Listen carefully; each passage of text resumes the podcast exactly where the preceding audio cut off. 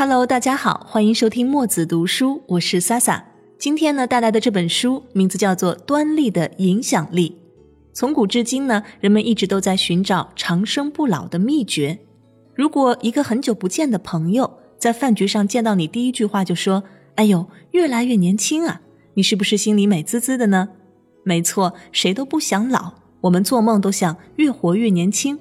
从古到今，人类一直都在追寻保持年轻的秘密，什么不老仙丹呢？青春之泉呢？也经常出现在世界各地的神话传说和民间故事当中。到现在，人们各种的身体保养、穿衣打扮，很多时候也都是为了让自己看上去更年轻。不过，我们知道长生不老只是传说，人从出生一开始就一直在衰老。但是衰老是可以控制的。我这里说的可不是什么保健胶囊或者是焕肤面膜，而是咱们身体里自带的一样东西，它叫端粒。端粒是什么呢？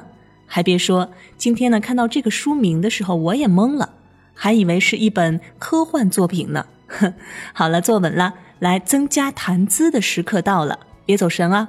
端粒呢，写成是端正的端，米粒的粒。说的就是细胞里的一种特殊结构，它能够影响细胞衰老的方式和速度。有科学家认为，端粒的长度决定着生物的寿命，端粒越长，寿命也就越长。根据这个科学研究发现，想要延缓衰老，关键就在于保护端粒。这就是我今天带来这本书的主要观点。二零一七年的时候，新鲜上市的这本书翻译过来叫做《端粒的影响力》。这本书的其中一个作者叫做伊丽莎白·布莱克本，他的来头可大了。二零零九年诺贝尔生理学医学奖获得者布莱克本得奖的原因呢，就是发现了端粒。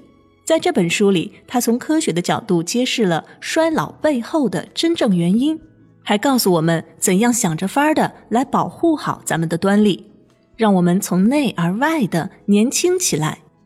想知道端粒具体是什么吗？